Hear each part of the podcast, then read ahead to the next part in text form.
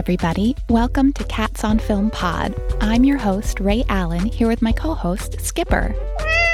Thanks for joining us every Tuesday as we review cats in film, the felineness of their portrayal, the humaneness of their treatment, and what that tells us about the humans on screen and behind the scenes. There will be spoilers. Today we'll be discussing Toy Story 4, which came out in 2019, by far the weirdest of the series. Right? Let's recap. A short haired gray tabby named Dragon lives in an antique store run by a nice old white lady. Dragon gets to play with any toys she finds. Unfortunately, in the Toy Story world, toys have some sort of animating spirit and can move of their own volition and speak English. A whole gang of toys really does a number on Dragon just because she was defending her home. Yeah, I hope after those toys left, Dragon got to go back to enjoying her shop cat life without anybody else attacking her. The toys also moved freely and spoke in front of the pet dog in the first Toy Story and the pet iguana in the Halloween special Toy Story of Terror. Oh, and there's a cat off screen, Whiskers, who's heard but not seen in the first Toy Story. The dinosaur Rex yells at Whiskers through a window when there's no people around. Yeah, they're only afraid of getting caught by the humans.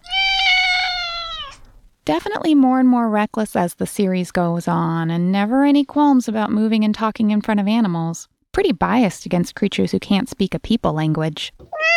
The realism of Dragon's depiction is impressive. Yeah, the felineness of all her traits napping in the sun, pouncing, hunting.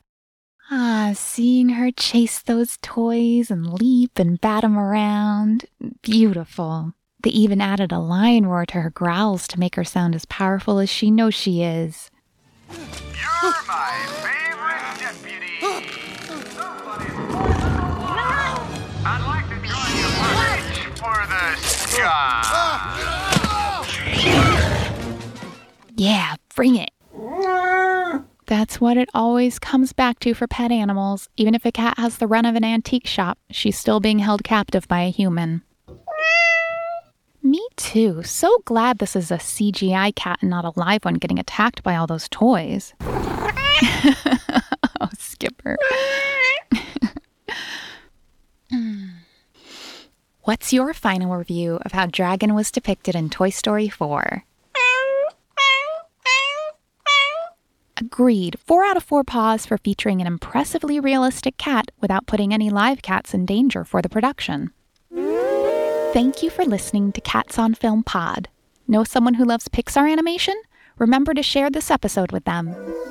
This episode was voiced and produced by Ray Allen with music by The Dose Man and additional sounds from freesound.org. Tune in next Tuesday for our next episode and remember to subscribe so you don't miss out. Remember to rate and review the show in your podcast app and recommend us to your fellow cat film fans. We're online at catsonfilmpod.com and at Cats on Film Pod on Instagram, Twitter, and Podfan. Cats on Film Pod.